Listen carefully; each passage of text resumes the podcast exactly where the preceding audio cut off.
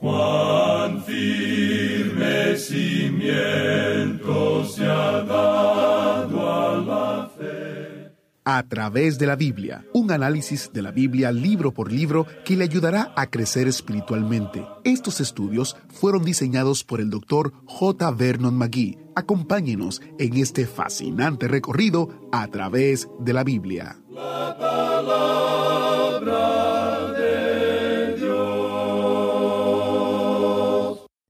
Si la Biblia fuera un paisaje, habría ciertos pasajes de las Escrituras que se destacarían como grandes montañas.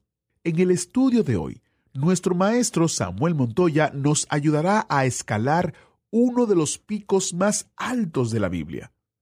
En las majestuosas alturas de Colosenses capítulo 1 exploraremos la persona y la posición de nuestro Salvador Jesucristo. Por 50 años nos hemos esforzado por llevar la palabra de Dios a través del mundo de habla hispana con el deseo de levantar el nombre de nuestro Señor Jesucristo, y el estudio de hoy hace exactamente eso. Una forma en que este ministerio ha avanzado por 50 años es a través de la oración y el apoyo de nuestros oyentes como estos que nos escribieron. Aldo en Perú comenta, oro para que su ministerio siga alcanzando más y más personas para Dios y enderezando los caminos de los que, como yo, hemos errado de vez en cuando. Juan nos dice, doy gracias a Dios por ustedes y oro al Señor para que cada día les siga usando como hasta hoy. Oro también para que las almas sean tocadas y vengan a los pies de Jesucristo a través de su ministerio. Hermanos, sus mensajes y testimonios nos animan mucho. Si usted desea compartir con nosotros un testimonio, comentario u oración, escríbanos a atv@transmundial.org.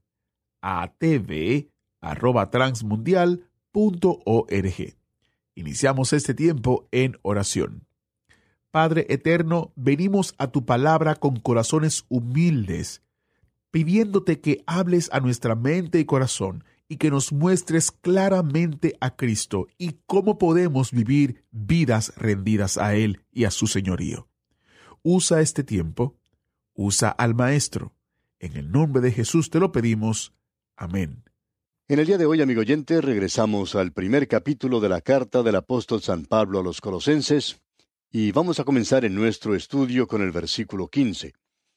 Entramos así a una porción que es muy elevada, una sección donde vemos la exaltación de Cristo. Por tanto, es una sección muy destacada de esta epístola. Aquí el tema principal es la persona de Cristo. No podemos decir demasiado acerca de esto y nunca seremos capaces de hacerlo, por lo menos en esta vida, al tratar de comprenderle a Él en toda su maravilla y en toda su gloria. Y el apóstol Pablo dice aquí en el versículo 15, Él es la imagen del Dios invisible, el primogénito de toda creación. El primogénito de toda creación. Este es un versículo que muy bien sabemos es la respuesta para aquellos que hoy niegan la deidad del Señor Jesucristo, porque el comprender este versículo es el darnos cuenta de lo maravilloso que Él es en realidad. Pablo está tratando de dar respuesta aquí a una de las herejías más antiguas de la Iglesia, la cual era el gnosticismo. Ahora una de las herejías que se presentó entonces era el arrianismo. El hereje y escritor griego Ario de Alejandría dijo que el Señor Jesucristo era nada más que una criatura, y el concilio de Nicea le respondió en el año 325 después de Cristo, cuando hizo la siguiente declaración: El Hijo es tan hombre como el mismo hombre, y tan Dios como el mismo Dios. Y más adelante en la historia de la Iglesia, Socino propagó esta herejía de que Jesucristo no era Dios y que nosotros no necesitábamos un Salvador del pecado, que nosotros no éramos totalmente depravados. Y en realidad esto ha sido la base de los unitarios y de muchos otros cultos en la actualidad. Y hay uno de ellos en particular y usted sabe cuál es. Pues bien, hay nueve marcas de identificación de Cristo que lo hacen a Él diferente de cualquier otra persona que haya vivido. Y también es superior a todos ellos. Tenemos dos de estas declaraciones aquí en este versículo que estamos leyendo. En primer lugar, se nos dice que Él es la imagen del Dios invisible. Bien, esta palabra imagen es eikon. Lo interesante aquí es cómo puede ser la imagen de un Dios invisible. Porque uno no puede sacar una foto de aquello que es invisible. Entonces, ¿cómo puede ser eso? Bueno, Juan nos aclara esto en el prólogo de su Evangelio donde dice, en el principio era el verbo. Y ese era el principio que no tiene principio, porque él no tenía principio. Y el capítulo 1, versículo 1 del Evangelio según San Juan declara, En el principio era el verbo, y el verbo era con Dios, y el verbo era Dios. Y luego más adelante en el versículo 14 del mismo capítulo 1 de San Juan dice, Y aquel verbo fue hecho carne. O podríamos decir, nació carne. Si usted busca la historia de la Navidad en el Evangelio de Juan, aquí la tiene. Él fue hecho carne. Y fue así como Él llegó a ser la imagen del Dios invisible. ¿Sabe por qué? Porque Él es Dios. Si Él no fuera Dios, entonces no podría haber llegado a ser la imagen del Dios invisible. Bien, la segunda declaración que tenemos aquí nos dice que Él es el primogénito de toda creación. Aquí tenemos nuevamente esta declaración tan tremenda y maravillosa. Y eso revela su relación con el Padre, y es su posición en la Trinidad. En ninguna parte de las Escrituras se nos enseña que Él tuvo su comienzo en Belén. Se nos dice que la profecía dijo que vendría de Belén, porque un niño nos es nacido, hijo nos es dado. Él vino de la eternidad y tomó en sí mismo nuestra humanidad. Y lo que el apóstol Pablo está haciendo aquí en realidad es tratando con una de las filosofías de aquellos días, una de esas religiones que trataban de los misterios. La forma en que obraba esa filosofía equivocada era la siguiente.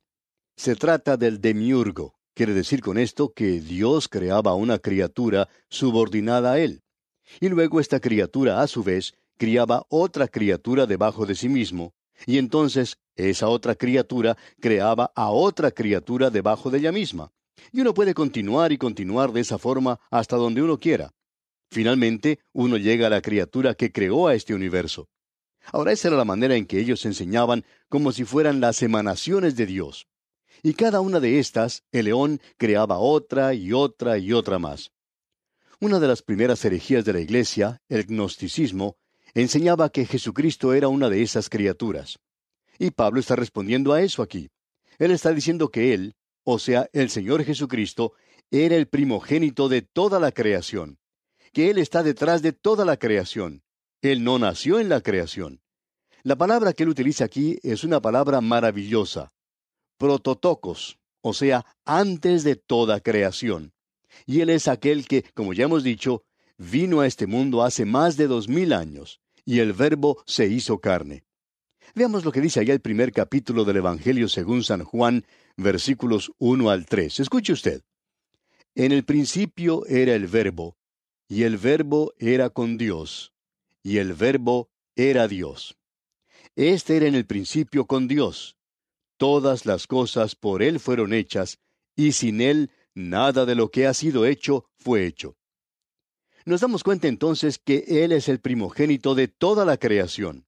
Usted puede ver que Dios es llamado el Padre Eterno, el Hijo es llamado el Hijo Eterno. Ahora, si tenemos un Dios eterno, el Padre, un Hijo eterno, nunca existió un tiempo cuando Él fue concebido. Y eso es algo que se nos presenta muy claramente aquí.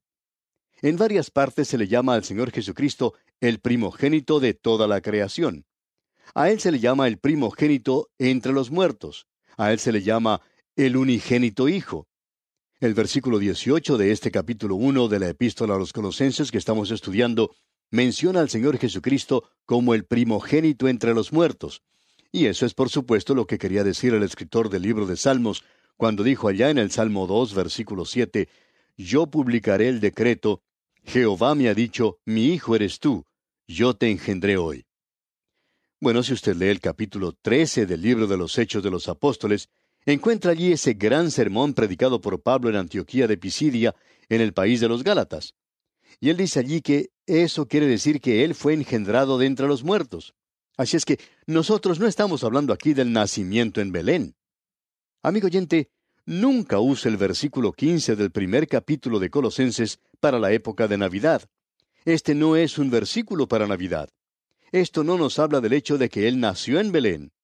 Él es la imagen del Dios invisible. Él es el primogénito de toda creación. Y eso quiere decir que Él tiene la prioridad principal en la posición, y eso no tiene nada que ver con su origen.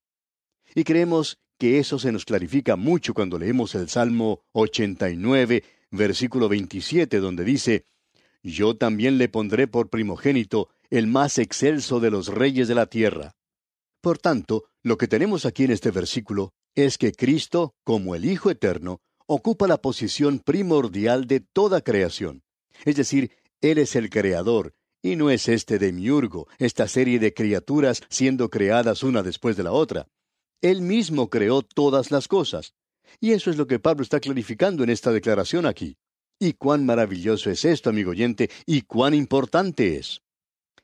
Ahora permítanme presentar uno o dos versículos más en relación con esto. En la epístola a los Hebreos, capítulo 1, versículo 3, leemos, El cual, siendo el resplandor de su gloria, y la imagen misma de su sustancia, y quien sustenta todas las cosas con la palabra de su poder, habiendo efectuado la purificación de nuestros pecados por medio de sí mismo, se sentó a la diestra de la majestad en las alturas. Esto no parece indicar que Él es una criatura, ¿verdad? Pero Él es la segunda persona de la deidad. Luego, en la misma carta a los Hebreos, capítulo 1, versículo 7, leemos, Ciertamente de los ángeles dice, el que hace a sus ángeles espíritus y a sus ministros llama de fuego. El Señor Jesucristo no es una de esas criaturas, porque leemos en el versículo 8, Mas del Hijo dice, Tu trono, oh Dios, por el siglo del siglo, cetro de equidad es el cetro de tu reino. Así es que, amigo oyente, aquí no estamos hablando de una criatura o del hecho de que el Señor Jesucristo nació como una criatura. Estamos hablando aquí de que Él era Dios. Y cuando Él vino a este mundo, nació un niño, pero el Hijo fue dado. Él venía de la eternidad. Y como el ángel le dijo a María, por lo cual también el santo ser que nacerá será llamado Hijo de Dios. ¿Por qué? Porque eso es lo que Él es. Él es el Hijo de Dios desde antes de venir a este mundo. Tú eres el Cristo, el Hijo del Dios viviente, declaró Pedro. Él es eso. Y eso es lo que quiere decir este versículo. Permítanos seguir adelante con este punto. Tenemos aquí en este versículo 16 del primer capítulo de la epístola a los Colosenses la tercera gran declaración en cuanto al Señor Jesucristo. Dice, porque en Él fueron creadas todas las cosas, las que hay en los cielos y las que hay en la tierra, visibles e invisibles, sean tronos, sean dominios, sean principados, sean potestades. Todo fue creado por medio de Él y para Él. Como usted puede darse cuenta, amigo oyente, este versículo también es algo tremendo. Aquí se nos dice que todas las cosas fueron creadas por Él. Bueno, si eso es cierto, entonces este versículo que anteriormente nos decía que Él era el primogénito de toda creación, no quiere decir que Él fue creado. Fue Él quien creó todas las cosas, porque en Él fueron creadas todas las cosas, dice aquí. Y esto aclara cualquier duda que hayamos tenido en cuanto a Cristo, si fue creador o criatura, que hubiera surgido en el versículo 15. Aquí se nos dice, sin embargo, que hay dos clases de creación, lo visible y lo invisible. Esto es algo que tendremos ocasión de tratar más adelante y desarrollarlo un poco más, pero queremos que usted note algo que él menciona con lo visible y que es algo muy interesante. Él dice, sean tronos, sean dominios, sean principados, sean potestades. Todos estos son diferentes grados de las huestes angelicales. No podemos entrar en detalles ahora, pero se nos dice que existen los serafines, los querubines, dice que hay arcángeles, y luego que existe la clase común, diaria, de ángeles. Y aquí uno tiene esos diferentes grados o diferentes graduaciones de los poderes espirituales, estas inteligencias espirituales. Y ya tratamos ese tema, como usted bien puede recordar, allá en la carta a los Efesios, donde mencionamos el hecho de que nuestro enemigo es un enemigo espiritual. Y él tiene estas huestes espirituales que le acompañan, a Satanás. Y estas que fueron con él fueron divididas de la misma forma. Así es que tenemos diferentes graduaciones y eso es lo que se menciona aquí. Y eso es algo que nosotros debemos notar. Lamentablemente no podemos entrar en detalle. Ya tendremos ocasión de regresar a esto cuando estudiemos el libro de Daniel, y entonces sí vamos a tratar esto detalladamente. Ahora, la cuarta cosa que observamos aquí es que en Él fueron creadas todas las cosas. Esa es una gran declaración, ¿no le parece? Todo fue creado por medio de Él y para Él. Esto es algo realmente maravilloso. Esas cosas no solamente fueron creadas por Él, sino que fueron creadas para Él. Usted puede salir afuera esta noche y mirar a los cielos y apreciar gran cantidad de estrellas. Usted recuerda que hace muchos años atrás, hombres sabios miraron hacia los cielos y vieron una estrella en particular. Bueno, quizá usted pueda salir a ver las estrellas, pero no va a encontrar a esa estrella en particular. Sin embargo, podrá observar otras en esa misma posición. Quizá usted se pregunte, ¿por qué esa estrella está ocupando ese lugar? ¿Por qué está en ese lugar específico de los cielos? Se encuentra en ese lugar específico de los cielos porque allí es donde quiere el Señor Jesucristo que esté. Él no solo creó todas las cosas, sino que ellas fueron creadas para Él. Y una de las cosas más hermosas en relación a esto es que se nos dice que somos herederos de Dios y coherederos con el Señor Jesucristo. Usted sabe, amigo oyente, que vamos a recibir una gran porción de bienes raíces algún día. Quizás se nos entregue una estrella completa a cada uno de nosotros. No sé, pero a veces me pregunto en cuanto a estas cosas. Y creo que vamos a estar muy ocupados en la eternidad y que entonces ya no seremos seres terráqueos. Tendremos un cuerpo nuevo, librado del poder de la gravedad. Estaremos viviendo en una ciudad llamada Nueva Jerusalén. En ese entonces vamos a poder viajar de un lugar a otro en este vasto universo de Dios. Pero no sabemos lo que Él nos va a entregar. Él lo hizo todo y Él lo creó todo. Lo creó de la nada. Lo hace andar según le parece a Él. Este es su universo, el universo de Él. Y si a usted le interesa saber por qué cierta clase de árbol tiene cierta clase de hoja, bueno, es porque así lo quiso Él. Fue hecho por Él y fue hecho para Él. Y nosotros vamos a ser parte de eso algún día. Nosotros vamos a recibir algo de eso. ¿Qué herencia la que recibiremos, amigo oyente? Nunca hemos dedicado mucho tiempo a eso porque siempre creemos que es algo teórico, dado a la especulación, y aún hoy creemos que es así, pero a menudo me he preguntado lo que usted y yo vamos a recibir algún día. Va a ser algo maravilloso cuando lo recibamos, amigo oyente. Usted y yo, amigo oyente, vivimos nada más que en una tienda aquí en esta tierra. Así es como Pablo llama a estos cuerpos. Pablo dice, porque sabemos que si nuestra morada terrestre, este tabernáculo, o sea, esta tienda, se deshiciere, es decir, este cuerpo regresa al polvo del cual salió si usted coloca el cuerpo en la tierra al momento de la muerte, cuando nosotros ya hemos salido del mismo. Ausentes del cuerpo, dice Pablo, presentes con el Señor. Nosotros estaremos en nuestro hogar con el Señor cuando nos ausentemos de este cuerpo terrenal, estos cuerpos viejos que tenemos en los cuales andamos aquí. Y amigo oyente, usted puede estar viviendo en un hogar que cueste millones de dólares, pero aún así Usted está viviendo en una tienda débil, antigua, lista a destruirse. Todos nosotros nos encontramos en la misma situación con los cuerpos que tenemos. Uno de estos días recibiremos un cuerpo glorificado, y entonces recibiremos nuestra herencia. Y usted puede quedarse con esa casa tan valiosa y lujosa que tiene, amigo oyente. No va a estar en ella por mucho tiempo, pero para mí se ha preparado algo en la eternidad. Y si usted es un hijo de Dios, también hay algo preparado para usted en la eternidad. Y me gusta mucho en la forma en que esto es expresado. Luego leemos en la primera parte del versículo 17 de este capítulo 1 de la epístola a los colosenses, y Él es antes de todas las cosas. Y eso indica que en Cristo, antes de su encarnación, moran todas las cosas. Y en el Cristo encarnado moran todas las cosas, porque en Él habita corporalmente toda la plenitud de la deidad. Eso se nos dirá más adelante en esta epístola. Nosotros seremos completos en Él. Él es antes de todas las cosas. Él es el Cristo antes de la encarnación. Luego en la segunda parte del mismo versículo 17 podemos leer, y todas las cosas en Él subsisten. Y eso quiere decir que Él mantiene todas las cosas juntas. Él es un buen pegamento en lo que se refiere a mantener a este universo unido. Hace algunos años, en nuestra época, el hombre realizó algo muy atrevido. El hombre desató el átomo. El Señor Jesucristo, cuando creó el átomo, ató a cada una de esas pequeñas partículas juntas, y el hombre realizó lo que llamó la división del átomo. Amigo oyente, él se encontró con una vasta fuente de poder. ¿Ha pensado usted alguna vez en el tremendo poder que existe en el átomo de este universo? El hombre puede hacer una bomba que probablemente ni usted ni yo podríamos levantar y hacer volar este universo, o destrozar este mundo en el cual vivimos, dejándolo hecho pedazos. ¿Ha pensado usted alguna vez en el tremendo poder que está atado en este vasto universo físico? ¿Quién mantiene a estas cosas unidas? Él no solo creó todas las cosas, amigo oyente, sino que todas las cosas en Él subsisten. Y eso, amigo oyente, es una gran tarea en sí misma, el de mantener todo esto junto.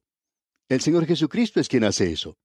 Y todas las cosas en Él subsisten. Y eso se menciona otra vez, amigo oyente, en el capítulo 1 de la epístola a los Hebreos, versículo 3, donde dice, en el cual, siendo el resplandor de su gloria, la imagen misma de su sustancia, y quien sustenta todas las cosas con la palabra de su poder, habiendo efectuado la purificación de nuestros pecados por medio de sí mismo, se sentó a la diestra de la majestad en las alturas. Él sustenta todas las cosas. Él es una persona maravillosa, ¿verdad? Él es una persona gloriosa. Notemos ahora lo que se dice acerca de él en el versículo 18 de este capítulo 1 de la epístola a los Colosenses y Él es la cabeza del cuerpo que es la iglesia, Él que es el principio, el primogénito de entre los muertos, para que en todo tenga la preeminencia. Aquí se nos dice nuevamente que Él es el primogénito, pero Él es el primogénito de entre los muertos. Eso es lo que tenemos en el Salmo 2 que ya hemos considerado. Y Él es la cabeza de la iglesia. Eso lo vimos allá en la epístola a los Efesios capítulo 1 versículo 22. Él es el primogénito de entre los muertos, y Él es el único que ha sido resucitado en un cuerpo glorificado. ¿Sabía usted que existe solo un hombre que ha sido resucitado con un cuerpo glorificado? Él es las primicias de los que duermen. Así es que cuando usted pone a un ser amado en la tumba, a un ser amado que está en Cristo, es como si lo estuviera colocando en un hotel. Es como si lo colocara allí por unos pocos días, porque muy pronto llegará una mañana brillante. El cuerpo duerme. La persona ha ido a estar con el Señor. Qué cuadro el que tenemos, amigo oyente. Y luego, cuando Él regrese a tomar a su iglesia y sacarla de este mundo, entonces, amigo oyente, ese cuerpo resucitará. Ha sido sembrado en corrupción, resucitado en incorrupción, y nosotros recibimos un cuerpo nuevo. Así que Él es la cabeza del cuerpo que es la iglesia. Él es el principio, el primogénito entre los muertos, para que en todo tenga la preeminencia. Y vamos a observar esto, Dios mediante, en nuestro próximo programa. Que la dulce presencia del Señor inunde su vida es nuestra ferviente oración. ¿Fue de ayuda para usted el estudio de hoy? ¿Desea enviarnos algún comentario de lo que ha estado escuchando? Entonces escríbanos, no espere más. Nuestro correo electrónico es atv@transmundial.org. atv arroba transmundial.org. Si desea recibir las notas y bosquejos de lo que estamos estudiando, suscríbase gratis en nuestra página en internet a través de la Biblia.org barra notas. A través de la Biblia.org barra notas.